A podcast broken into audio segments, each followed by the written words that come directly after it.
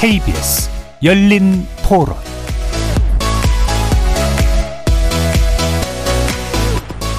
여러분 안녕하십니까? KBS 열린 토론 한상권입니다.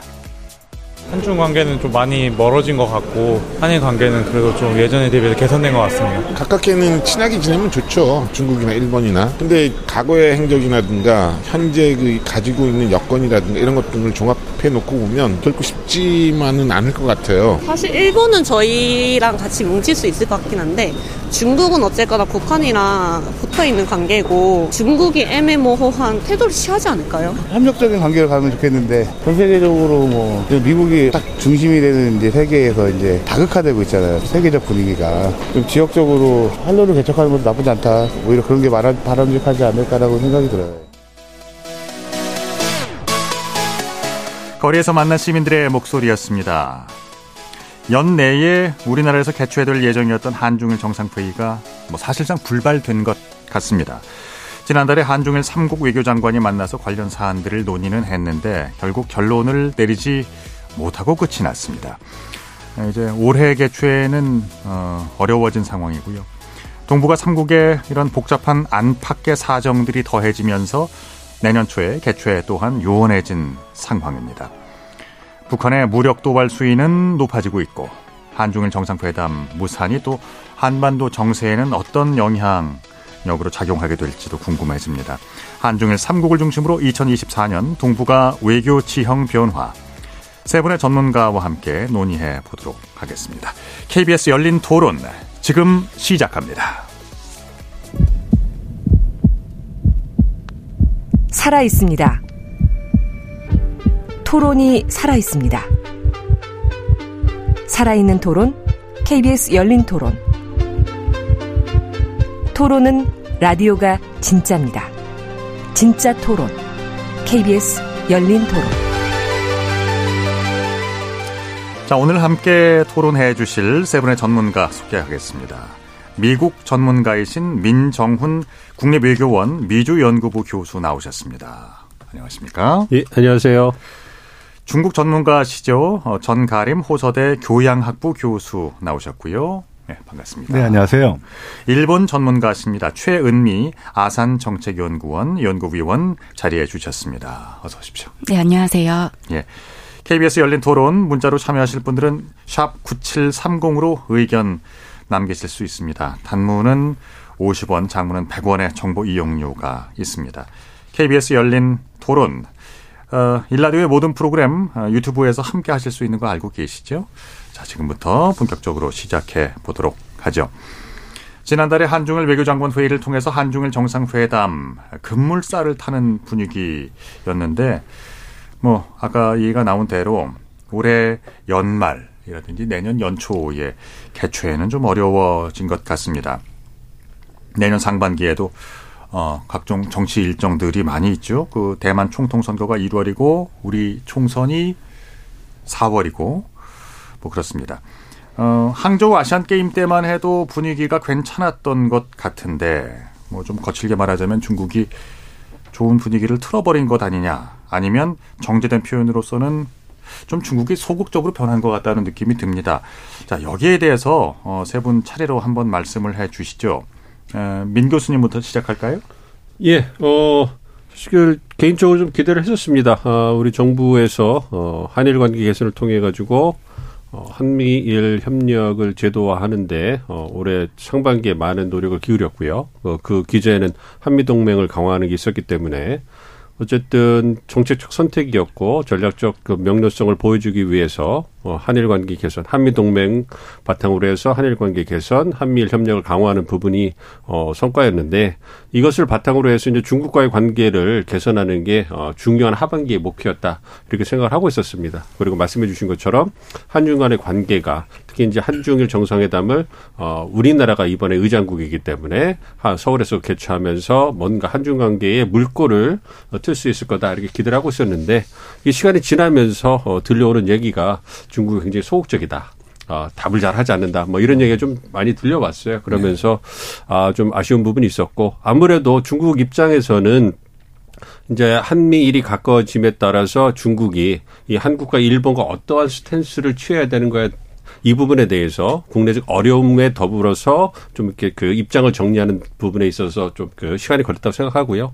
어, 언론에 나오는 것처럼 어, 한국이나 일본이 보다도 적극적으로 어, 중국에게 좀 러브콜을 보내는 그런 모습을 보여줬으면 중국이 하, 나오기가 좀 쉽지 않았을까 이런 부분이 있었는데 뭐 아. 한국도 일본도 뭐 입장이 있기 때문에 그런 부분에서 양그 각국의 입장차가 좀 그 부각되면서 좀 이렇게 좀 시간이 지연되는 거 아닌가 생각을 하고 있고요. 그렇지만 시간이 좀 지나면 어쨌든 한중일은 어 삼국이 협력해야 된다는 그러한 아 모티베이션 그 어떤 그 계기에 대해서는 필요성에 대해서는 잘 그 인식하고 있기 때문에 시간이 걸릴 뿐이지 어, 서서히 개선될 거다 이렇게 생각하고 있습니다. 예. 일본과도 중국의 회담이 예, 이번엔 없었죠. 어, 최은미 연구위원은 어떻게 보십니까? 네. 네, 한중일 정상회담 같은 경우에는 사실은 이제 보통은 이제 우리가 처음에 얘기했을 때 연 올해 올해 한 하반기 정도까지만 하더라도 연내 개최될 것이다라는 좀 어 전망들이 있었는데 이제 그러다가 시간이 조금 지나면서 연내는 좀 어려울 것 같고 내년 초이지 않겠냐라는 이야기들이 나왔었죠. 그리고 특히나 어 외무장관 회담이 부산에서 개최가 되면서 그래도 이제 정상회담으로 가는 마지막 단계였기 때문에 가능 성이 있을 것 거다라고 예견을 했었는데 어 지금 상황으로 보면 이제 국내 정치적인 요인들이 좀 많이 작용을 하는 것 같고요. 그러다 보니 이제 언제 개최될 개최될지 모르는 그런 불투명한 상황에 좀 놓여 있다 이렇게 좀 볼 수 있을 것 같습니다. 네, 한일중 정상회담의 그 전개 과정을 좀 살펴보면은 우리가 2008년도에 처음 시작을 했었고 그리고 원래는 이제 매년 개최를 하자라고 했었는데 쭉 개최를 하다가 2012년도까지 개최를 하고 개최를 못했죠. 네. 그리고 2013년, 14년은 개최를 못했고 2015년에 다시 했습니다. 그리고 나서 3년 후에 2018년도에 했었고 2019년도를 마지막으로 현재까지 개최가 되고 있지 못한 상황인데요.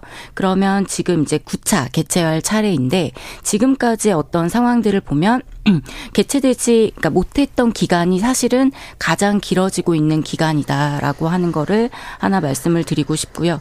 또 하나는 기존에는 한일 한일중 정상회담이 개최되지 못했던 중요한 요인 중에 하나가 양자 관계의 갈등이었거든요. 그러니까 네, 2012년도에도 그랬고 2018 25년도에도 그랬고요.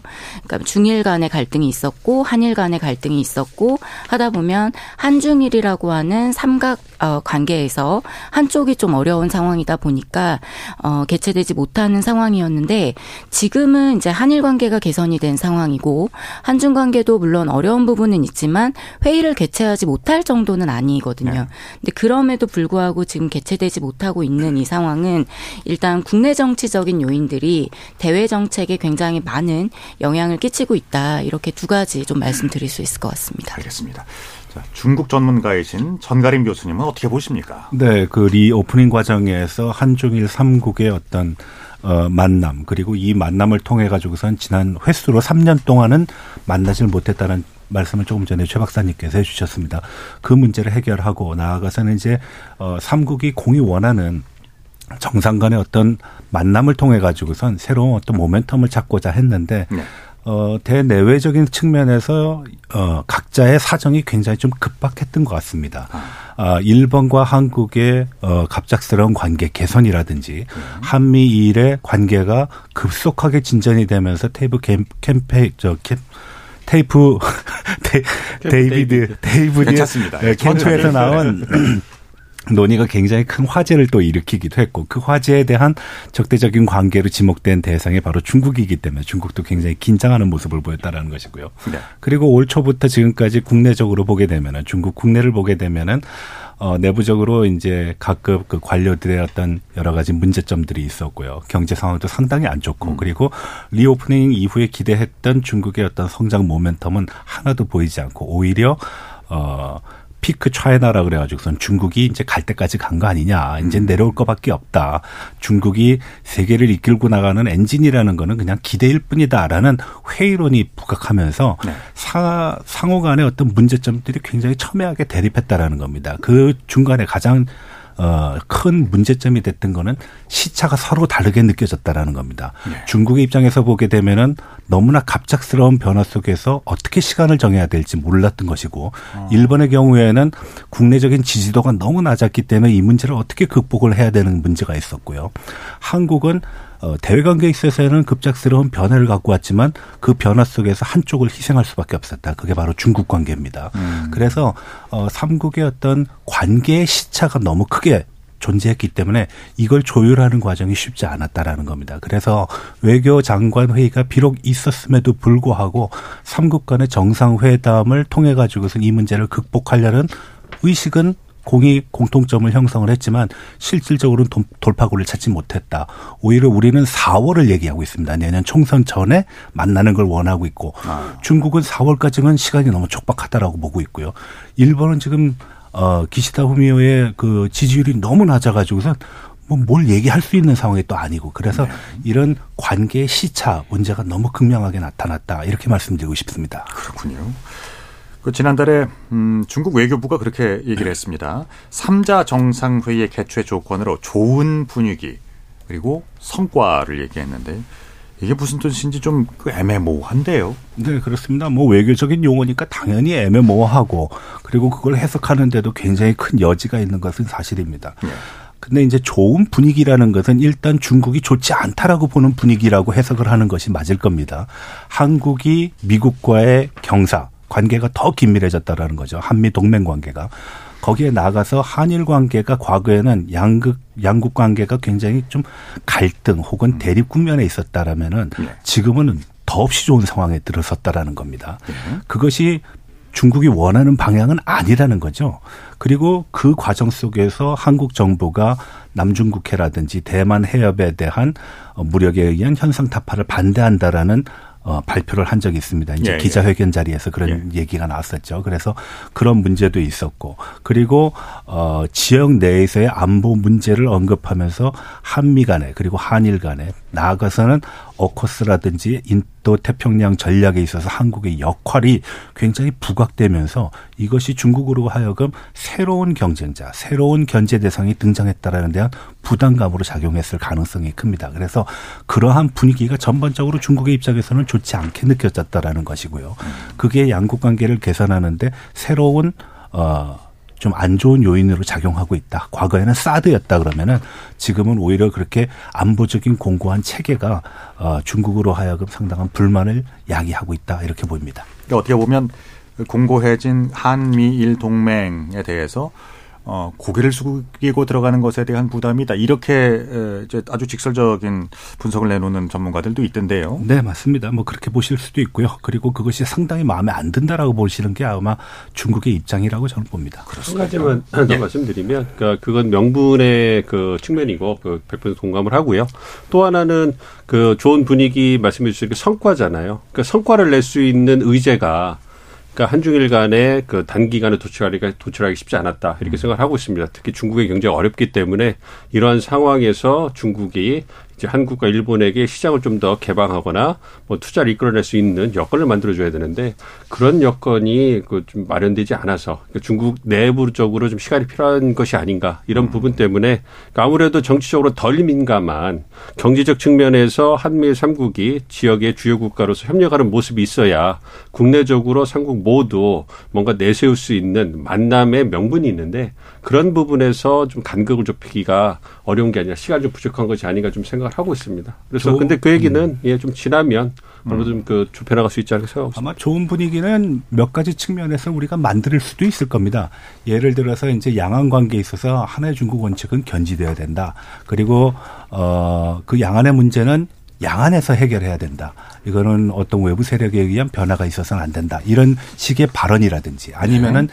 일본의 최근 북해도 그러니까 홋카이도에 그 정어리들이 많이 죽어 나갔는데 그게 지금 오염수와 관계가 있는 게 아니겠는가. 음, 음. 그래서 오염수에 대한 한국의 입장도 중국과 거의 비슷한 정도의 수준에서 일본에 전달된다 그러면은 아마 중국의 입장에서 보면 이것도 좋은 분위기를 만드는 소식이 될 수 있을 것이고요.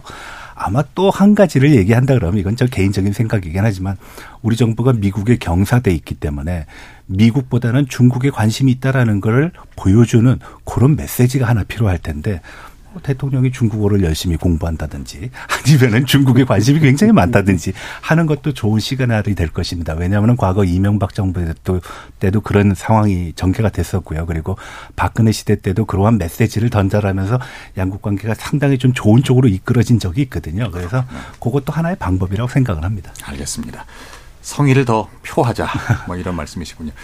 자, 아, 그리고 그 이번 어, 상황에 대해서 이런 분위기가 형성된 데는 이제 일본 국내에 여러 가지 문제점이 있었다고들 말씀하시는데 최은미 위원님, 일본에는 지금 무슨 일이 일어나고 있는 겁니까? 네, 어, 우리 언론에도 보도가 많이 나왔는데 네. 두 가지죠. 하나는 이제 일, 기시다 총리의 지지율이 굉장히 많이 하락하고 있다. 이제 10%대로 나오고 있고요. 네. 또 하나는 이제 비자금 스캔들인데요.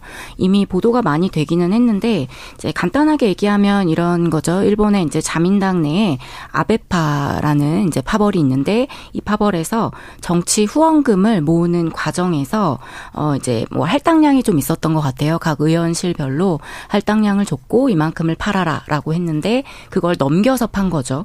그랬을 때 그 초과 한 금액에 대해서 어 신고를 하지 않은 거죠. 그러다 보니 이제 이 비용을 신고하지 않고 어 사용한 것에 대해서 문제가 좀 제기가 됐고 이런 상황 속에서 아베파의 어떤 핵심 인물이라고 하는 사람들이 뭐 대표적인 사람이 그 관방장관 우리 아, 일본에서 이제 2인자에 해당하는데요. 기시다 총리 다음이라고 보시면 되겠습니다. 네. 그 마츠노 관방장관도 이제 해당이 돼서 사임을 했고요. 이런 상황들이 조금 이제 지속이 되다 보니까 어 기시다 총리 본인은 사실은 직접적인 어떤 관련은 없습니다.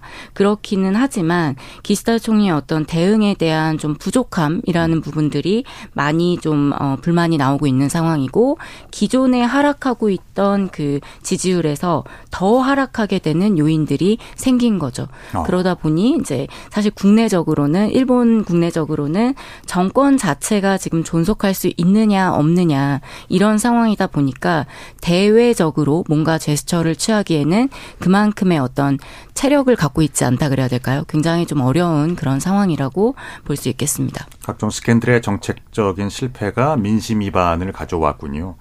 지금은 뭐 아웃키 법칙인가요? 이거 많이 얘기가 나오네요. 어.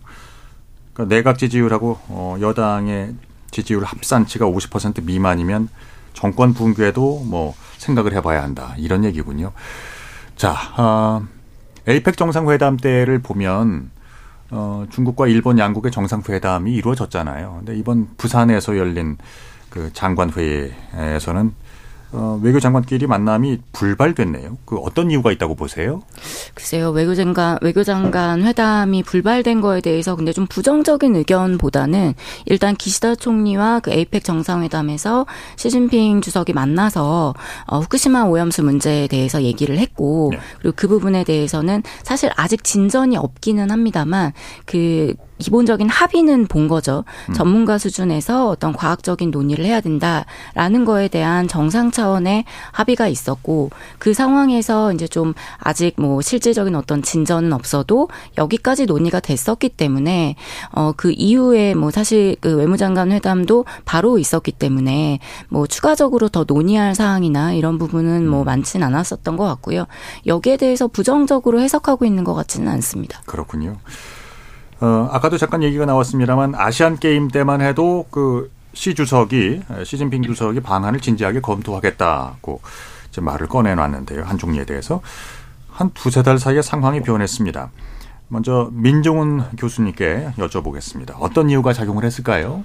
아무래도 시진핑 주석이 그 방안을 할 수 있는 그런 여건이 만들어질 시간이 부족했다 이렇게 생각을 하고 있습니다. 그러니까 어쨌든 정상께서 국빈 방문이라든지 어떤 그 타국을 방문할 때는 명분도 있어야 되지만 성과도 있어야 되는 부분이 있거든요. 네. 그러니까 한국 입장에서는 중국과의 관계를 어, 개선하기 위한 그러한 계기로 삼기 위해서 어, 한중 정상회담이 열리면 굉장히 좋겠지만 예. 중국 입장에서는 또 중국 국민들에게 보여줘야 될 성과가 있지 않겠습니까? 그러니까 계속 그 한미일 협력이 강화되고 그러니까 미국 주도로 해가지고 중국 견제가 강화되고 있는데 이런 상황에서 중국은 과연 한국으로부터 무엇을 얻어낼 수 있을 것인가? 그걸 얻어낼 준비가 충분히 되어 있는가? 이 부분에 대해서 양국 간의 어떤 그 의견 차가 존재하지 않았나 좀 생각을 하고 있고요. 아무래도 이제 그 중국 입장에서도 그 미국과의 관계를 개선하고 그 틀에서 조금 조금씩 이제 한국과 일본과의 관계를 개선해 나가는.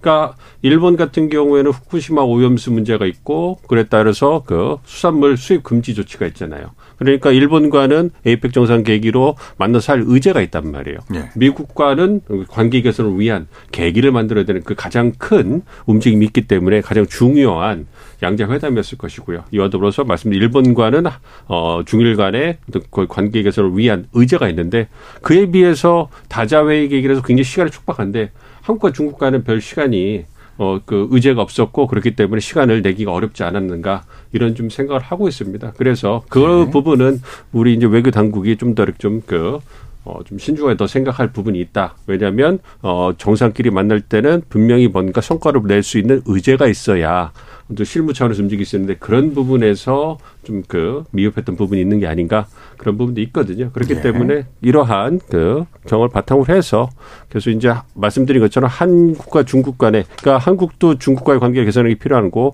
중국도 한국과의 관계를 개선하는 것을 원하고 있기 때문에 시간의 문제이지 서서히 나아질 거다 이렇게 생각하고 있습니다. 그렇군요. 그러니까 기본적으로는 그러니까 의제를 핵심 사안으로 말씀하셨고요. 그 전 교수님의 의견과 크게 다르진 않으신 것 같습니다. 그, 안 그래도 그 에이펙에서 중국이 미국과는 만나고 일본과도 만났잖아요. 근데 한국과의 만남이 이제 없었단 말이죠. 그래서 뭐 그냥 그 죽자적으로는 중국이 어, 한국에 대해서는 어떤 이제 미중 관계는 상수이고 한중 관계는 변수인가 그 후순위로 한국이 밀리게 된 것인가 뭐 자연스럽게 이제 나오는 얘기입니다. 네. 예, 여기에 대해서는 어떻게 생각하세요? 우리가 보통 선후환급을 많이 얘기하기 때문에 이게 어, 순위에서 밀린 것은 아니겠는가라고 보통 해석을 하는 경우가 많습니다. 근데 예. 실상은 조금 전에 민 박사님께서 말씀하신 것처럼 성과를 쌓아 나가야 되는 것이거든요. 그게 어느 정정 정도의 정점에 이르게 되면은 그때 비로소 이제 정상 간의 만남이 있게 되는 것인데 reopening 이후에 어 에이펙 기간 동안에 우리가 성과를 쌓을 만한 그런 하위 레벨에서 혹은 중위 레벨에서 그리고 고위 레벨에서의 접촉이 많지 않았습니다. 그리고 거기에 또 어, 실어 나를 수 있는 몇 가지 주요 이슈라든지 현안 같은 것들도 그다지 많지 않았습니다. 그래서 조금 노골적인 표현이긴 합니다만 우리 외교부에서는 할 얘기가 없었다. 현안이 없다. 그래서 못 만난 것이다. 그리고 만날 이유도 없었다라고 표현을 했는데 뭐 외교적인 표현은 아닙니다. 네네. 설령 그렇다 하더라도 아, 그렇게 예. 표현하는 건 아닌데 하여간 어 그만큼 쌓아놓은 그 어떤 과정이 없었다라는 것이죠. 그 과정을 만들어 나가는 것이 굉장히 중요하다.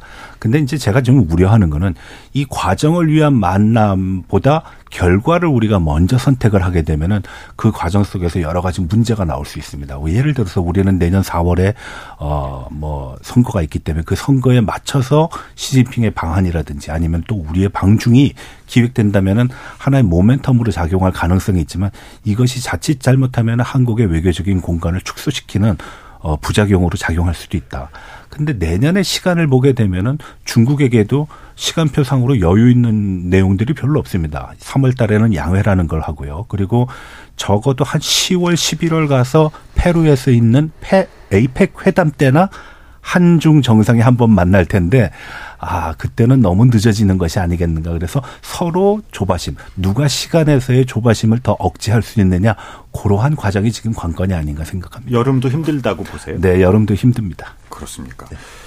자 이번에 음 그러니까 미국과 중국 관계가 어, 상당히 좀 완화된 느낌이 듭니다. 물론 이제 기조에 변한 게 아니겠습니다만은 바이든 행정부가 지금 중국에 원하는 것은 무엇일까요, 네, 민 교수님? 그러니까 에이펙 정상회의 계기로 이제 미중 그 양자 회담이 열렸잖아요. 거기서 미국이 반했던 건 분명했어요. 그러니까 중국과의 관계를 관리하겠다.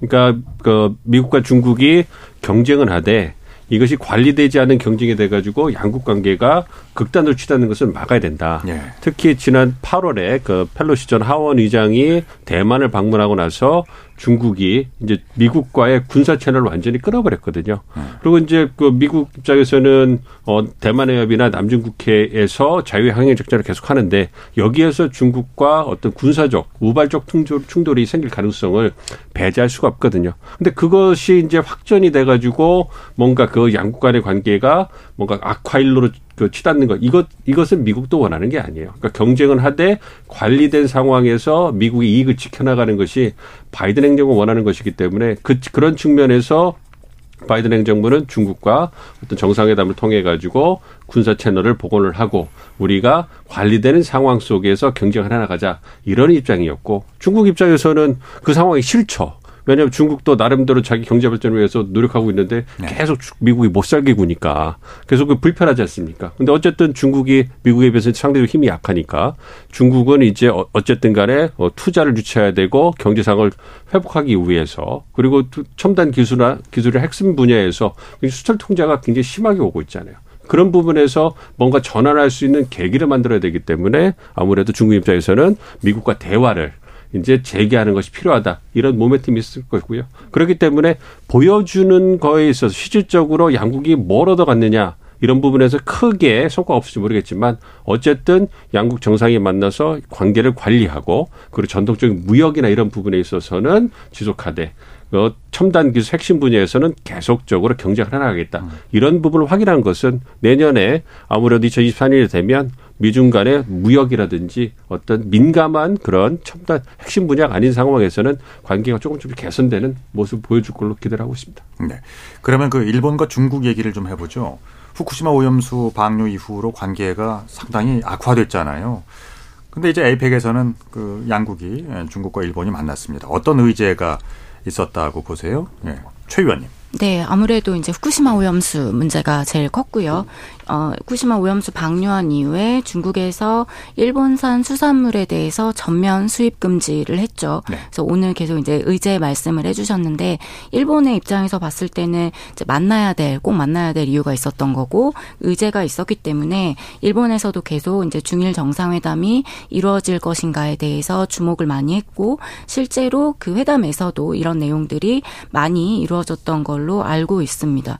그래서 오늘도 사실은 이제 어제 오늘에서 보도가 많이 나왔었던 것 같은데요. 네. 후쿠시마 오염수 방류 이후에 이제 중국에서 어, 수입 금지를 이제 하다 보니까 그걸 이제 한국에다가 다 보내는 게 아닌가 예. 예, 이런 이제 기사가 많이 나왔었는데 뭐 이제 그 뭐그 그 얘기는 뭐 질문이 나오면 더 드리는 걸로 하고 일단 앞서 질문 드린 대 질문 주신 대로 이제 에이펙 정상회담으로 초점을 맞춰서 얘기를 해보면 역시나 일본에서는 이제 그런 의제가 있었고 얘기를 했어야 했고 그리고 어떤 식으로든 이제 중국의 어떤 전면 수출 아 수입 금지 이 부분에 대해서 해제를 해달라라고 하는 어 어떤 그 해결 노력이 필요했던 그런 상황이었습니다. 네.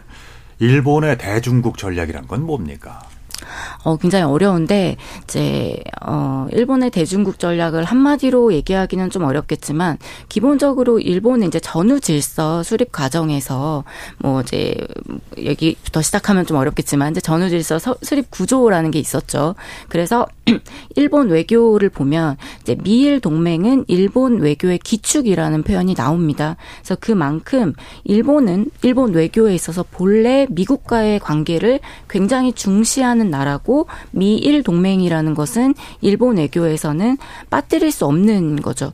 뭐 이러한 상황에 대해서는 중국도 충분히 인지를 하고 있을 거라고 생각을 하고 그러다 보니 중국과의 중국과 일본과의 관계라고 하는 거는 어디까지나 미일 관계 위에 세워진 관계라는 거죠. 그래서 실제로 어떤 이제 중국과의 갈등이 있다고 하더라도 미국과의 어떤 입장을 미국과 입장을 강화하면서 경제적인 실리를 여태까지는 많이 그렇게 취해 왔던 걸로 알고 있고요.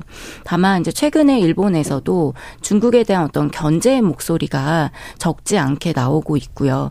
그리고 바이든 대통령하고 스가 총리가 예전에 이제 정상회담을 처음 했을 때 그때 대만 문제가 언급이 됐습니다. 그 부분은 일본에서도 굉장히 화제가 됐었고 어 그만큼 이제 사실은 어떻게 보면 금기시 했던 건데 이야기를 올렸다라는 것만으로도 중국에 대한 어떤 우려, 견제 목소리가 굉장히 커지고 있다라는 건데요.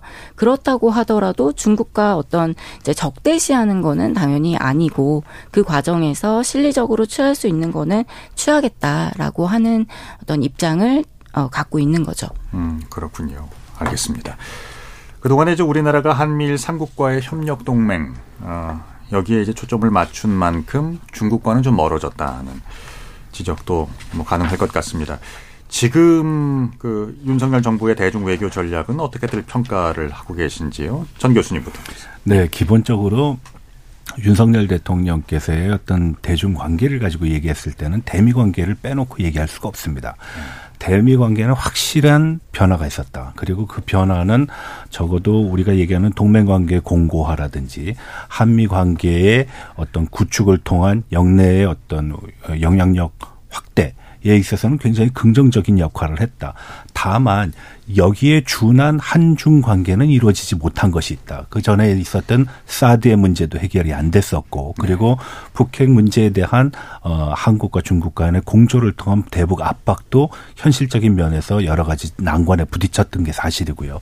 그래서 사실은 만나야지 모든 것이 해결이 되는데 만남 자체가 이루어지지 않았습니다. 아마 미국하고 중국의 관계에 있어서도 그런 고민이 분명히 있을 겁니다. 음. 지금 중국을 상대하는 모든 국가에서 가장 고민스러운 것 중에 하나가 중국의 내부 문제가 됐든 아니면 중국의 대외 문제로 인한 것이든 중국이 다른 나라와의 접촉면을 상당히 과거보다 축소시켜 왔고 그리고 어그 여러 가지 접점을 줄여왔던 것이 가장 큰 문제다. 그래서 한중 관계를 개선하기 위해서 여러 가지를 쌓아 나가야 되는데 그 쌓아 나가는 것이 지금 쉽지 않다라는 것이고요. 그것이 또 현안이 되지 않았기 때문에 정상회담까지도 이어지지 못했다라는 겁니다. 그래서 지금 윤석열 대통령은 어 대미 관계를 하는 것만큼 한중 관계를 개선하기 위해서는 접점을 많이 넓혀야 되고 그리고 접촉을 많이 해야 되는데 그런 면에서는 조금 아직까지는 또 문제점이 있다. 그래서 아까 전에 제가 말씀드린 여러 가지 우리가 던질 만한 이슈들이 있다. 뭐 양안 관계 문제도 있을 수 있고 네. 남중국해 문제 그리고 대북 문제, 일본 문제 나아가서는 정 안 되면은 우리 중국에 관심이 있어서 대통령까지도 중국어를 배운다라고 얘기하는 것도 하나의 이슈가 될 거라는 겁니다.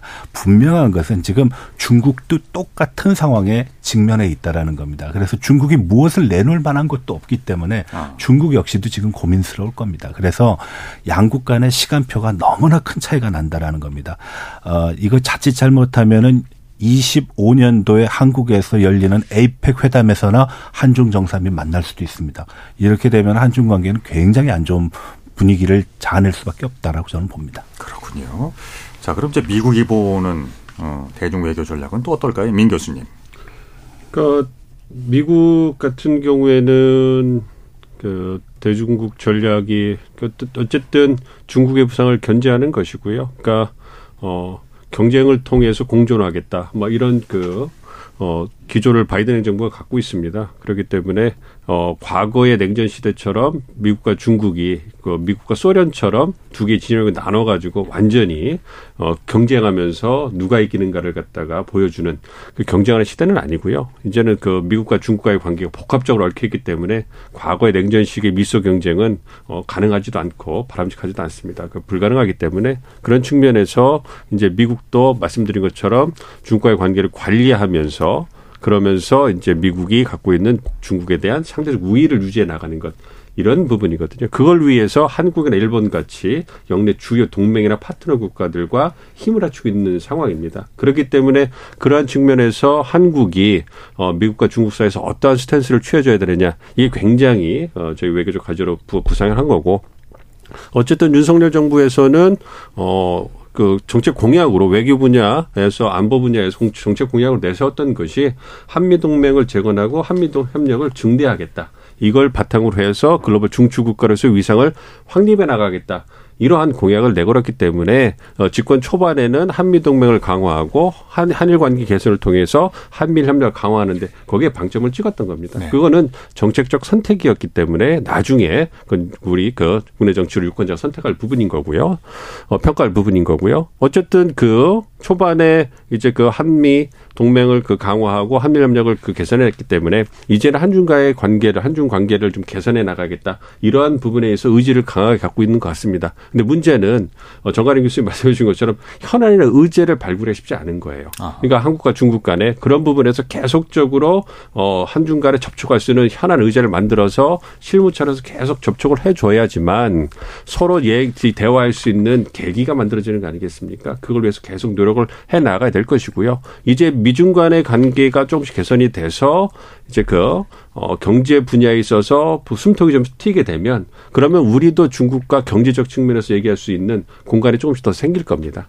뭐 그렇기 때문에 그런 부분에서 또 이제 그 중국과의 관계를 개선해 나갈 수 있을 거고요. 그래서 모두에 말씀드린 것처럼 정치적 부분, 그러니까 외교적 부분, 안보적 부분에서 민감한 사안들을 가지고 이제 계속 논의하기는 어려우니까 경제, 무역 부분에서 서서히 조금씩 관계가 개선되고 있기 때문에 그러한 음. 측면을 통해 가지고 이제 그 우회적 접근해서 네. 일본이 그런 건 잘하거든요. 그러니까 알겠습니다. 대중국 견제하면서도 실리적으로 중국과 계속 대화를 하는 부분 이런 부분에서 우리도 해칭을 좀 잘할 수 있는 그러한 어, 상황이 왔으면 좋겠습니다. 중국과의 접점을 늘리는 것 혹은 이제 물꼬를 틀 수 있는 주요 주제 중에 하나가 문화가 아닐까 하는 생각도 드는데요. 그러니까 중국이 적극적으로 나선다면 한한령을 해제한다든가 그렇죠. 하는 뭐 아쉬운 사람이 서두르게 된다고들 합니다마는 뭐 조바심을 일부러 이렇게 보일 필요는 없다고 생각이 되고요. 그러면 어 이건 좀 짚고 다음 주제로 넘어가야 될 것 같습니다. 연내 정상회담의 무산 이런 것들이 어, 동북아 정세에 미칠 영향, 한반도에 미칠 영향은 어떨까요, 정 교수님? 사실은 굉장히 심각한 상황입니다. 왜냐하면은 어, 중국과 미국이 갈등, 코로나 이전서부터 무역 전쟁, 트럼프 행정부 당시, 그리고 코로나 문제, 그리고 양국 간의 무역 문제에서 반도체 문제로 싸움을 계속해 왔습니다. 그 싸움을 만약에 다른 거에 비유를 하자 그러면은 서로 채찍을 들고 서로를 후려치는 겁니다. 예, 그러니까 이제 뭐 보통 미국에서는 배싱이라고 표현을 하더라고요. 네. 근데 후려쳤는데 후려치고 지금은 잠정적으로 그럼 서로 맞고 아프고 따가우니까 좀 쉬었다가 하자. 미국에서는 대선이라는 게 있고요. 중국에서는 국내적인 지도자들의 어떤 부패 문제라든지 경제 불경기라든지 이런 문제 때문에 또 시간 벌기가 필요한 상황에서 일정 정도의 합의를 얻었습니다. 그게 바로 에이펙에서 양국 간에 마치 일정 정도의 합의에 이른 것 같은 모습이 그렇게 나타났는데 네. 문제는 그때 우리가 아무것도 할 게 없다라는 거는 진짜 외교적인 진공 상태 공백 상태 그리고 위험 상태로 들어가는 겁니다. 이때 우리가 중국하고도 접촉할 수 있고 미국하고는 물론이고 이런 관계를 유지를 해야 되는데 그걸 못한다는 것이 지금 상황에서는 가장 위태스러운 게 아닌가 저는 그렇게 봅니다.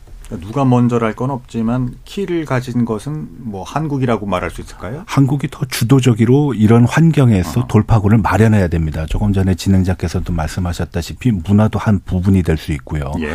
어, 문화 좋지 않습니까? 뭐 한류도 되고 뭐 또 그동안 서로 교류도 없었으니까 그래서 그런 걸 돌파할 수 있는 돌파점을 찾아야 된다. 한 가지 시그널이 안 보이는 건 아닙니다. 과거에 우리의 외교 안보라에는 대개 안보 위주의 사람들이 있었기 때문에 음. 굉장히 좀 경직되고 딱딱한 모습들이 많이 나타났는데 최근 들어서 이제 어 통상과 관련된 사람들이 많이 이제 얘기가 되고 있거든요. 통상은 아무래도 돈과 관련된 거기 때문에 웃으면서 또 교, 어, 거래를 해야 되기 때문에 아마 곧 좋은 분위기가 있지 않을까 그렇게 기대를 해봅니다. 그 연장선상에서 드리는 말씀인데요. 세 분께 골고루 다 들어보도록 하겠습니다. 지금 한미일 삼각 어, 편대 동맹 관계는 그 어느 때보다도 강고해졌습니다.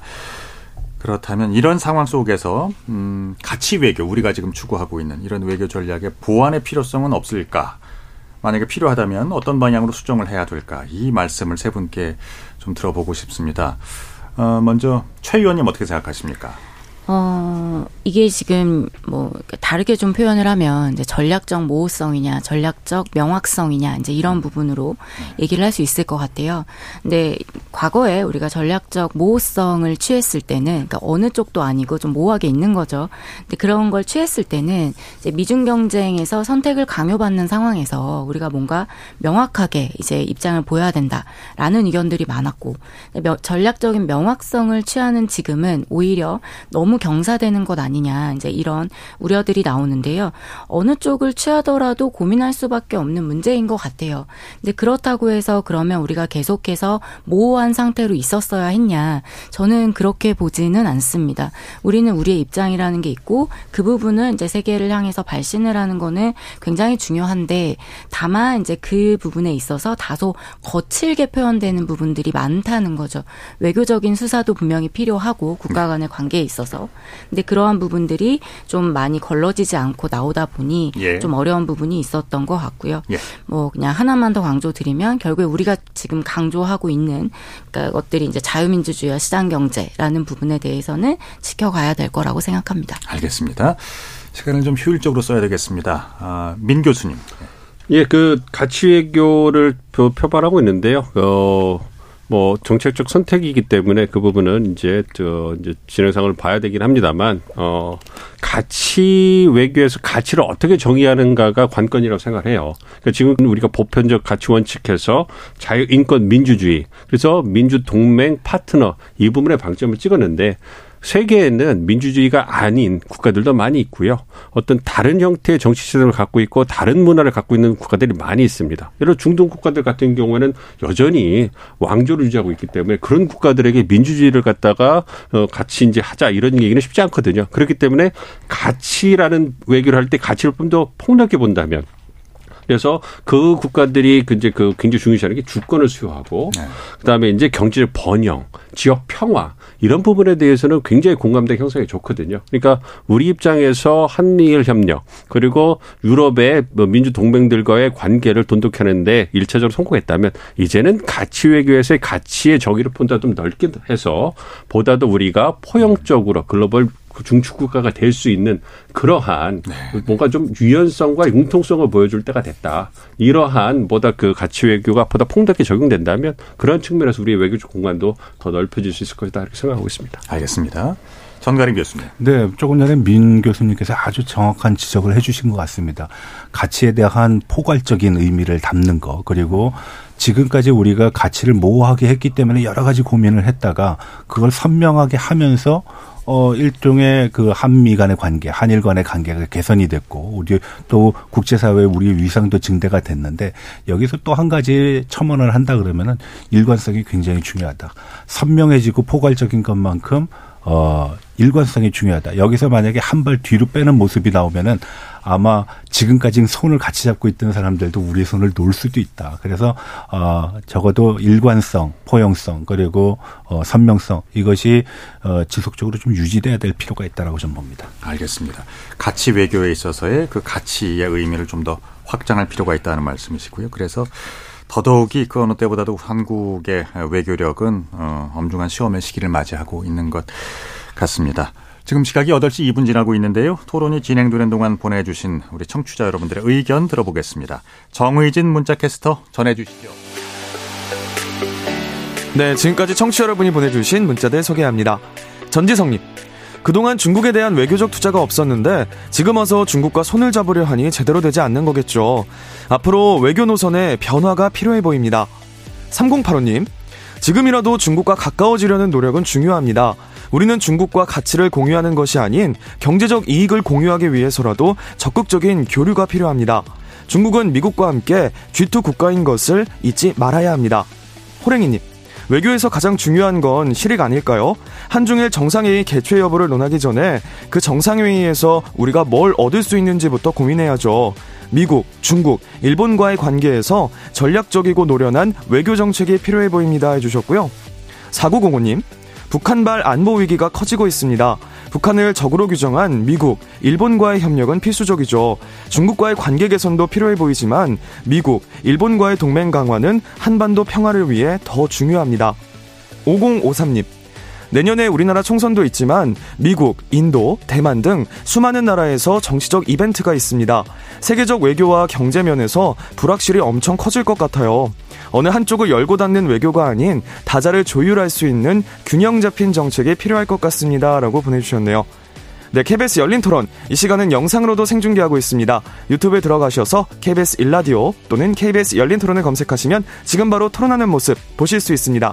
방송을 듣고 계신 여러분이 시민 농객입니다. 계속해서 청취자 여러분들의 날카로운 시선과 의견 보내주세요. 지금까지 문자캐스터 정의진이었습니다. 상대 얘기 중에서도 맞는 얘기가 있잖아요. 그러면 어, 예, 거기까지 동감이 이루어졌으니까 그럼 또 요 다음 가시죠. 무슨 정반합, 정반합 이렇게 가야 되거든요. 이기고 지는 걸 떠나서 좋은 결론을 도출해 내셨으면 좋겠어요. 선 넘지 않는 그런 토론. 별로 의미는 없을 것 같아도 그래도 그런 자리가 자꾸 있어야 뭐가 변화가 있을 것 같아요. 그렇게 하다가 보면 뭐라도 뭐 하나 얻어 걸리는 게 있겠죠. 시민 농객 여러분을 기다립니다. 평일 저녁 7시 20분 KBS 열린 토론. KBS 열린 토론 한중일 정상회의의 무산 배경 그리고 2024년 내년도 동북아 정세를 전망해 보는 시간을 갖고 있습니다. 전가림 호서대 교양학부 교수, 최은미 아산정책연구원 연구위원, 어, 민정훈 국립외교원 미주연구부 교수 세 분 모시고 있습니다. 자, 내년도에 한반도를 둘러싼 정세, 이게 이제 외교적 지형에 영향을 미칠 만한 요인들, 내년도 2024년도를 한번 전망해 보도록 하겠습니다. 어떤 요소들이 한반도의 외교 지형에 영향을 미치게 될까요? 이제 세 분 이제 미국, 중국, 일본 전문가시니까요. 한 분씩 좀 연결해서 국내 상황과 그 국내 상황과 내년도 동북아 정세 어떻게 연결시켜서 어, 들어볼까요?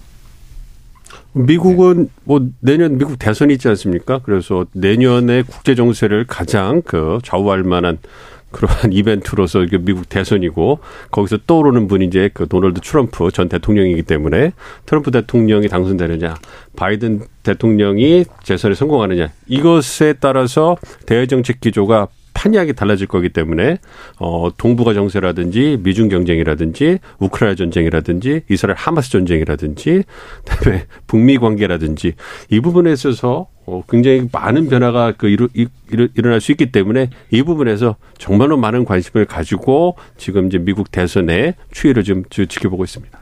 그 시진핑 국가주석이 미국에 가서 한 얘기 중에 그러니까 대만과의 통일이 뭐 당분간 계획이 없다는 이것보다는 어, 아주 적극적으로 그 의사를 밝혔다는 내용이 우세하던데요. 그렇습니다. 이제 아무래도 그 정화령 교수님께도 더 잘 아시겠지만 그 대만 문제는 중국에 있어서 굉장히 핵심 이슈고 분명히 하고 싶었을 겁니다. 어, 시진핑 주석 입장에서는 대내적으로 뭔가 내세울 메시지가 필요했고요. 경제적 측면에서 뭔가 수출 통제를 좀 약화시키고 투자를 강화할 수 있는 방법을 찾아내지 못한다면 그렇다면 대만 문제에 있어 가지고 하나의 중국 원칙을 바이든이 그 지지한다는 음. 것을 확인하고 싶었을 거고요. 그리고 네. 시진핑 국 가주석이 중국이 갖고 있는 대만에 대한 입장에 대해서 보다 강력하게 아, 입장을 보임을 해가지고 미국이 허튼 생각을 하지 않도록 할 수 있는 그러한 어, 계기를 만들어서 국내적으로 홍보하고 싶었던 부분이 있었을 거예요. 그렇기 때문에 그러한 부분이 보다 좀 강한 언어로 통일까지 얘기가 나오지 않았나 생각하고 있습니다. 네. 전 교수님. 네, 뭐 시진핑이 바이든한테 27년, 35년에 때리지 않겠다라고 얘기해서 아 이제 전쟁 안 되겠구나, 안 돼도 되겠구나라고 판단하는 것보다는 시간을 차라리 정해줬으면 심리적인 준비라도 할 텐데 이제 네. 심리적인 준비도 할 수 없는 그런 상황이 증명이 된 거라는 측면에서는 그렇게 썩 좋은 건 아니다. 그리고 앞서 민 교수님께서 말씀하셨기 있지만 대만이 이제 중국에서 보면 핵심이기 때문에 절대로 놓을 수 없는 부분입니다. 하나의 중국이라든지 조국의 위대한 뭐 통일 과업을 완수하기 위해서라도 대만 문제를 미국가 미국의 협상거리로 만들어 놓는다라는 건 중국이 용납할 수 없다라는 측면에서 보게 되면은 이건 뭐 굉장히 중요한 현안이 될 수 있을 것이고요.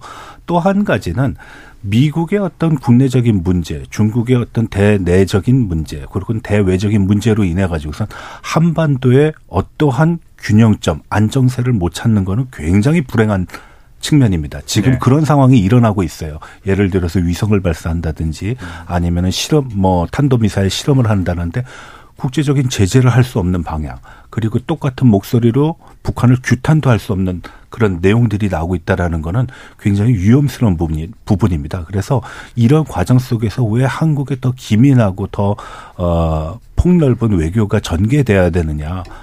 미국은 미국대로의 각자 도생, 중국은 중국대로의 각자 도생하게 되면은 한반도는 굉장히 큰 위험에 빠질 수 있기 때문에 그렇다는 겁니다. 그래서 그런 측면에서 보게 되면은 우리가 2024년에는 조금 더 새로운 외교적인 돌파, 어, 한중 간의 관계 개선, 그리고 미중, 그리고 일중, 어, 아, 한미 간의, 한일 간의 관계를 더더 공고히 하는 그런 외교가 전개돼야 되지 않는가라고 생각합니다. 알겠습니다. 최 의원님. 네, 어, 일본 국내적인 상황이랑 같이 연계시켜서 이야기를 해보면, 네. 이제 아무래도 지금 매우 하락하고 있는 기시다 총리의 지지율을 생각하지 않을 수 없고, 그런 차원에서 봤을 때, 이제 김, 어, 자민당, 어, 총재가 아, 바뀔 수 있는 거죠. 이제 일본의 총리가 바뀔 수 있다라는 얘기인데, 그렇지 않다 하더라도 기본적으로 기시다 총리, 그러니까 다시 얘기하면 자민당 총재로서의 임기가 내년 9월까지이기 때문에요. 네네. 네. 일단은 이제 총재 선거가 있을 것 같고, 있고요. 그러니까 중의원 해산이 있을지 없을지 모르는 상황인데 지금 상황으로는 아직 조금은 예측하기 어렵습니다. 지지율이 너무 떨어져서 해산할 수 없다라는 거죠. 근데 그렇다 하더라도 그러면 지금 일어나고 있는 일본의 이 정치 자금 스캔들이 일본 자민당을 흔들 수 있을 정도냐라고 할 때는 또 그렇게까지는 아니다라는 시각이 많습니다. 네. 왜냐하면 이러한 방식으로 어, 정치 자금을 좀 이제 모았던 것들이 좀 관행적 으로 많이 있었고 그러다 보니 어, 자민당 내에 가장 큰 파벌인 아베파가 와해될 수는 있겠지만 자민당 자체가 무너지지는 않을 거다. 그러면 결국 다시 집권 여당이 되는 거는 자민당일 거고요. 그 상황 속에서 이제 일본 외교를 봤을 때 기본적으로 자민당이 가지고 있는 큰 스펙트럼이라는 게 있는 거죠. 굉장히 이제 극 뭐 소위 우리가 얘기하는 극우부터 이제 중도 우파까지 있는 건데 누가 정권을 잡을지는 모르겠지만 기본적으로 자민당이 추구하는 외교 노선은 달라지지 않을 거다. 저는 이렇게 보고 있습니다. 그렇군요. 창당 이래 자민당의 오랜 세월 동안 그 놓치지 않는 장기 집권 그 모습을 보면 참 기이하죠. 네, 일본에서만 일어날 수 있는 현상인가요, 그게? 어, 뭐 많지는 않은데요. 그래도 이제 일본도 역시나 이제 자민당 또한 선거로 선출이 된 정당이고 네. 또 이제 왜 그럼 자민당이 장기 집, 장기 집권을 하느냐 여기에 꼭 따라 나와야 되는 질문은 왜 그럼 야당은 어, 집권을 하지 못하느냐 이 부분을 같이 생각을 해야 된다라고 봅니다. 알겠습니다. 자, 그럼 우리 얘기를 해보겠습니다. 내년 4월이죠? 총선. 대한민국의 총선 결과와 동북아 정세 어떻게 연결지어서 이야기할 수 있을까요? 음, 민 교수님. 예, 그 한미 관계, 한중 관계는 내년 우리 총선 결과가 큰 영향 받지 않을 거라고 생각하고 있어요. 미중 관계는 워낙 큰 우리 전략적 환경이고 그리고 이 미국과의 관계, 중국과의 관계는 아무래도 이제 행정부 중심으로 해가지고 국민대 공감, 국민적 공감대가 어느 정도 형성돼 있기 때문에 네. 한미 관계가 총선 때문에 흔들린다. 이거는 뭐 상상하기는 쉽지 않고요. 중국과의 관계도 우리가 계속 논의한 것처럼 한중 관계를 개선해야 된다는 모멘텀은 있기 때문에 예. 총선 결과에 상관없이 어, 현 정부에서 지속적으로 개선에 나갈 노력할 거라고 생각하고 있습니다. 문제는 한일 관계라고 생각합니다. 아무래도 윤석열 대통령이 선제적으로 일본과의 관계를 개선하기 위해서 이제 그 적극적인 모습을 보였고 이제 우리 정부가 일본 정부 요구하는 것은 우리가 물에 그 물컵에 반을 채웠으니 나머지 반컵은 일본이 채워줘야 된다. 이걸 계속적으로 요청을 하고 있는데 일본이 잘 따라주, 따라주지 않고 있거든요. 그런데 만약에 내년 총선에서 어 여당이 패배를 하거나 뭔가 집권 그 대통령 그 현 정부의 그 불리한 결과가 나오게 되면 과연 이러한 상황에서 일본이 어떠한 판단을 할 것이냐. 특히 아까 이제 그최 박사님 말씀해 주신 것처럼 기시다 총리가 굉장히 낮은 지지율을 고생하고 있지 않습니까? 이런 상황에서 보수적인 그 구구주의자들, 일본 구구주의자들의 반대를 무릅쓰고서 어떤 한국을 도와주기 위해서 뭔가 서, 적극적으로 선제적인 조치를 할 것이냐. 그런 위험을 감수할 만한 정치적인 그러한 그 위험을 걸겠느냐. 이런 부분에 대해서 좀, 좀 부정적이거든요. 예. 그렇기 때문에 내년 총선의 결과를 해서 한일 관계, 한국과 일본이 지금 여당이 갖고 있는 어떤 정치적 상황이 녹록치 않기 때문에 그런 측면을 고려해 본다면 우리 정부의 선제적 그 정치적 그 결정을 통해 가지고 한일 관계를 개선한 그런 모멘텀이 잘못하면 흔들 수 있는 그러한 상황이 올 수 있기 때문에 어 지속적으로 우리 외국 외교 당국이 일본에 요청하는 것은 이제는 일본이 보다 적극적으로 움직여서 물컵 반을 채워야 된다. 네. 이제 행동으로 옮겨라. 계속 요청을 하고 있거든요. 그런 부분에서 일본이 보다 적극적으로 나와주기를 어, 기대하고 있습니다. 예, 최 의원님도 네, 동감하십니까? 동의합니다. 그래서 예. 한국 총선은 일본에서도 관심이 굉장히 높고요. 그러니까 현 정부에서 말씀해 주셨던 대로 이제 한일 관계 개선을 위해서 선제적인 역할을 했기 때문에 여기에 대한 일본의 신뢰도 있습니다. 음. 상당 부분 있는데 어 다만 이제 뭐 이제 현 정부가 이제 총선에서 조금 이제 불리한 그런 결과가 되었을 때 일본에서 우려하는 거는 지금까지의 이런 흐름에 변화가 있는 것 아닌가 혹은 그렇지 않다 하더라도 어 윤석열 정부의 대일 정책의 어떤 동력을 상실하는 게 아닌가라는 우려가 있고 여기에 더해서 결과적으로 이것이 이제 추후에 대선에까지 영향을 미칠 게 아닌가라는 어떤 우려가 있고요. 알겠습니다. 뭐 이제 뭐 관계는 사실 정치적인 영향을 상당히 많이 받다 있다 보니까 예. 이러한 것에 대해서 좀 그런 변동성을 감안해서 어, 좀 제도적인 기반을 마련하자라는 것을 한국에서 계속 요청을 하고 있는 걸로 알고 있습니다. 네. 그러면 이제 미국 대선 얘기를 해보겠습니다. 뭐 트럼프와 더불어서 지금 뭐 다크호스로 떠오르는 인물이 있, 있더군요. 그 니키 헤일리 전 유엔 대사도 그렇고요. 그러니까 이들을 변수로 넣었을 때 만약에 이제 정권이 미국 정권이 바뀐다면 중국과 일본과의 관계도 역시 변화할 수 있겠죠. 전 교수님 먼저 말씀해 네. 주시죠.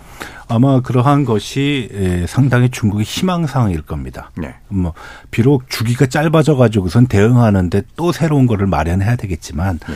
아, 그런 부담감보다는 지금의 상황이 지속되고 있는 것은 중국 입장에서 보면 그렇게 바람직하지 않다라고 보기 때문에 네. 변화의 하나의 모멘텀을 찾기 위해서라도 미국 대선의 결과가 좀 다르게 났으면 하는 기대감은 있을 겁니다. 아하. 근데 이제 이 과정 속에서 우리가 주목해야 될 거는 어, 민주공화 양당이 같은 목소리를 가지고 중국에 내게 되면은 또 중국의 희망사항과는 전혀 무관하게 전개가 될 수 있다라는 거죠.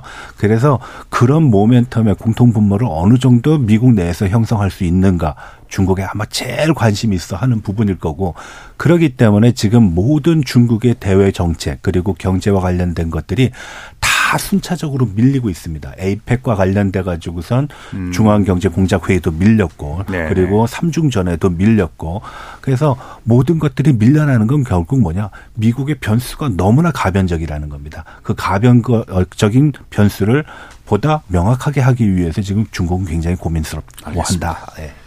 일본은 어떻습니까? 네, 일본에서도 마찬가지로 이제 미국의 대선 굉장히 이제 주의 깊게 보고 있고, 근데 미국은 그런, 아, 일본은 그런 건 있는 것 같아요. 기본적으로 미국과의 관계가 이제 굉장히 중요하다라는 거에 대해서는 음. 모두 공감하고 있는 내용이고, 예. 특히 만약에 트럼프가 대- 어, 다시 재선을 한다라고 했을 때, 과거에 아베 총리가 굉장히 트럼프에 공을 많이 들였었기 때문에, 이제 여기에 대한 어떤 안도감도 한편, 한쪽으로는 있지만, 그건 어디까지나 아베 총리 개인이 했다는 거죠. 그러면 그 다음에 나오는 총리가 누가 될진 모르지만 그만큼의 어떤 돈독한 관계를 형성할 수 있을까? 그리고 안정화시킬 수 있을까? 지속적으로 미국이 이 지역에 관여할 수 있도록 할 수 있을까에 대한 이제 우려는 있는 걸로 알고 있습니다. 트럼프 때는 어땠죠?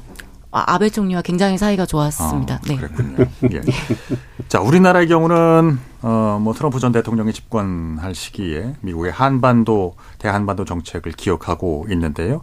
미국의 대선과 어, 우리나라의 외교 전략과 한반도의 상황 어떻게 보세요, 민 교수님?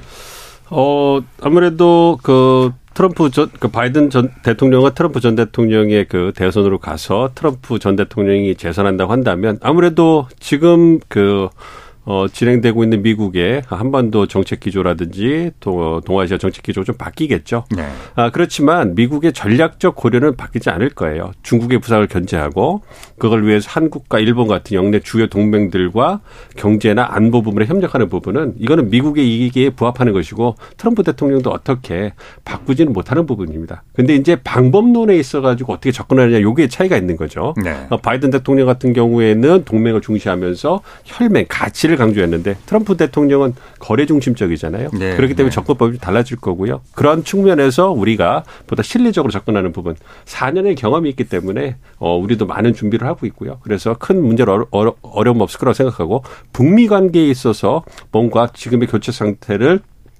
해소할 수 있는 정상 외교가 활성화될 가능성이 있습니다. 그 말씀을 좀 여쭙고 싶었는데요. 예. 북한이 이제 에, 말리를 볼 수 있는 눈, 말리를 어, 뭐 때릴 수 있는 주먹을 갖게 됐다고 했잖아요. 이제 도발 강도가 점점 예, 지금 높아지고 있고요. 지금 북한은 어떤 생각을 하고 있을까요? 아무래도 북한은 중장기적으로 러시아와 중국의 도움을 바탕으로 해가지고 어, 자력 갱성하고 자유적 군사력을 제고하는 그런 노력을 하고 있습니다. 이거는 바이든이 이기든 트럼프가 이기든 변하지 않을 거예요. 그렇지만 트럼프 대통령이 그 재선에 성공한 전 대통령이 재선에 성공한다면 이러면 정상회귀의 가능성이 있죠. 그렇기 때문에 그거를 대비해서 최근에 얼마 얼마 되지 않았지만 김성 주유엔 대사가 뭐라고 얘기했냐면 미국이 정말로 대화를 하고 싶으면 연합 군사 훈련을 중단해라 얘기를 했단 말이에요. 그러고 나니까 그 트럼프 전 대통령이 선거유세에서 뭐라고 얘기했냐면 아 나는 김, 김, 김정은 위원장과 관계가 좋다 이렇게 응수를 했단 말이에요. 네. 그런데 그 2018년에 한반도의 봄 그때를 생각해 보시면 북한과 미국이 그 대화를 재개할 때의 전제 조건이 뭐였냐면 북한이 내세운 것이 연합군사훈련을 멈춰라. 그거에 대해 트럼프 대통령이 받아줬단 말이에요. 예. 그러니까 최근에 김성 그 주엔 주 북한 그 주엔 유엔 대사가 얘기한 건 뭐냐면 과거에 했던 선제 조건을 그대로 얘기를 한 거란 말이에요. 음. 이거는 좀 더좀 좀 깊게 생각해 본다면 트럼프 전 대통령이 보낸 메시지일 수 있다. 그러니까 북한은 트럼프 전 대통령이 재선되면 대화할 준비가 되어 있다. 그러니 트럼프 전 대통령도 우리는 연합 군사 훈련만 중단하면 당신과 대화할 여지가 있다. 그러니 그걸 한번 생각해봐라. 이렇게 던진 거고 김정은 위원장과 관계가 좋다고 트럼프 전 대통령이 얘기를 했으니까 두 정상이 만날 그러한 데서 정치적 제약은 없다고 볼 수 있는 거죠. 그렇기 때문에 그런 부분에서 정치적으로 생각해 본다면 북미 관계가 재활성화될 가능성은 높다 이렇게 생각하고 있습니다. 그 대선 전까지 미국 대선 전까지 북한의 어떤 규모가 좀 있는 도발이 이어질까요? 아 당연히 그렇게 되겠죠. 예. 계속 그런 도발은 있을 겁니다. 지금 제가 제일 우려하는 거는 북한의 어, 북한과 대화를 할 수 있는 물고 아 한미 연합 훈련 안 하면은 대화는 할 수 있다. 사실 이게 중요한 게 아니라 그 사이에 어떤 변화가 있었느냐. 북한의 위협의 강도가 증가했고 예. 위협을 할 수 있는 능력이 증가했다라는 겁니다. 중, 어, 북한의 그런 능력치와 의지가 강해졌는데 과거의 기준에 의해서 판단하는 건 굉장히 위험스럽다. 그래서 한국은 적어도 미국 대선 과정에서 공화와 민주 양당에 걸쳐 가지고선 지금 위험의 상황이 변했다. 그리고 북한의 능력이 변했고 의지가 변했다라는 걸 주지시킬 필요가 있다. 그리고 이 문제를 가지고 또 중국에 전달할 필요도 있습니다. 이게 비단 양 관계뿐만 아니라 동북아 관계도 당신네들한테 그렇게 좋은 영향으로 작용하지 않을 거다. 왜 미국이 더 가까이 올 거고 일본이 더 개입을 할 여지를 열어주는 거기 때문에 네. 그래서 우리의 역할은 지금 이 시점에서 북한의 변화에 대한 양상을 정확하게 전달하고 소개하고 그걸 가지고 마케팅을 할 필요가 있다라고 봅니다. 그러니까 하나 네. 말씀드리면 어쨌든 북한 입장에서 북미 대화가 트럼프 전 대통령이 재선과 더불어서 다시 재개된다고 생각한다면 대미 협상력을 제고해야 되잖아요. 네. 그 대미 협상력을 제고하는데 가장 중요한 수단이 핵 미사일 능력의 어떤 향상인 겁니다. 그래야지 ICBM 능력을 가지고 음. 미국 트럼프 대통령과 음. 군축 협상을 할 수 있는 여지가 커지기 때문에 이런 측면만 고려 본다면 이런 측면을 고려 본다면 어, 북한이 지속적으로 어떤 중장거리 미사일 능력과 핵 능력을 그 증진시켜 나가는 그런 한 해가 될 내년이 한 해가 될 가능성이 어, 굉장히 높다 이렇게 말씀드릴 수 있겠습니다. 중국에 대해서 그래서 북한에 대한 어떤 역 역할을 기대했는데 뭐 결과적으로 보면 별 역할을 하지 않고 오히려 이제 미국에서 좀 적극적으로 나오기를 바라고 있는 것도 같습니다. 지금 이런 상황 속에서는 남과 북의 대결이 어뭐 강대강 구도로만 계속 어 이제 치닫게 되고 상승 효과를 보이고 있는데요. 세 분께 골고루 들어보겠습니다. 음, 남북 관계 앞으로 어떻게들 전망을 하고 계십니까? 전 교수님부터. 남북 관계는 상황이 굉장히 안 좋은 방향으로 계속하고 있습니다. 그건 네. 뭐냐? 앞서 말씀드렸다시피 북한의 의지와 능력이 계속적으로 재고가 되고 있다. 근데 주변에 있는 국가들은 북한의 위기와 위기의 능력과 그리고 위기의 어 의지가 증가되고 있다라는 사실을 우선시하지 않고 대화의 가능성을 얘기하고 그리고 대국 관계를 개선하려는데 주력을 하고 있다라는 것이 가장 큰 문제입니다. 오히려 북한의 요소가 대북 관계를 파탄의 길로 음, 몰고 갈 수도 있음에도 불구하고 음. 그러한 의지가 정확하게 반영돼 있지 않다라는 것은 상당히 좀 우려스러운 부분이라고 할 수 있겠습니다. 네.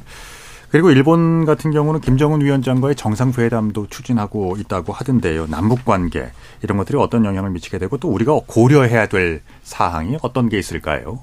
최 의원님. 네. 일단 뭐 일본의 입장에서 이제 기시다 총리가 지지율이 가장 높았을 때가 3월에서 5월이었는데요. 예. 그때 보면 이제 한국과의 관계가 이제 개선이 되고 그리고 G7 히로시마 서밋하고 그랬을 때 지지율이 올라가면서 이제 한편으로 나왔던 얘기가 기시다 총리의 방북설 혹은 뭐 방중설 이런 얘기가 좀 나왔습니다. 그만큼 네. 이제 다른 외교 부분에 대해서 신경을 쓰겠다라는 거였는데 사실 일본과 북한과의 관계에 있어서는 이제 좀 한정되어서 대해서 얘기를 하면 납치 문제라고 하는 거를 빼놓을 수 없기 때문에 네. 이 부분에서 어떤 그 어떤 정말 눈에 보이는 가시적인 성과가 있지 않는 한 굉장히 어려운 그 어, 회담이 될 거라고 생각을 하고 그런 차원에서는 좀 움직이기는 어려울 것 같습니다.